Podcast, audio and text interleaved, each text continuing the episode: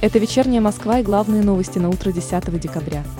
Президент России Владимир Путин заявил, что проекты законов о QR-кодах в общественных местах, а также на некоторых видах транспорта носят рамочный характер и перед принятием должны быть тщательно проработаны.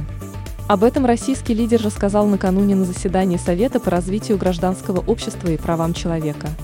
Глава государства подчеркнул, что до введения таких кодов в общественном транспорте необходимо убедиться в готовности к этому всей системы.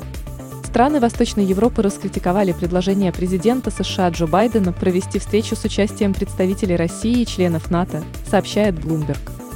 Как рассказал агентству дипломат из неназванной восточноевропейской страны, власти одного из государств в регионе пришли в ярость и требуют прояснить, что планирует президент Соединенных Штатов. Министерство строительства и жилищно-коммунального хозяйства России разработало законопроект о создании государственной информационной системы для контроля за операциями по аренде квартир. Апартаментов и машиномест пишет газета. Коммерсант. Основная цель будущей системы – обеление рынка и защита интересов нанимателей. Самой читаемой московской новостью утром 10 декабря стало сообщение об открытии первого детского технопарка креативных индустрий. Косыгин парк стал 20-м детским технопарком в Москве. Программы в нем рассчитаны на ребят 12-17 лет. Обучаясь здесь, они смогут получить прикладные навыки и знания по дизайну одежды, цифровому проектированию, программированию роботизированных устройств и другим востребованным специальностям в сфере креативных индустрий.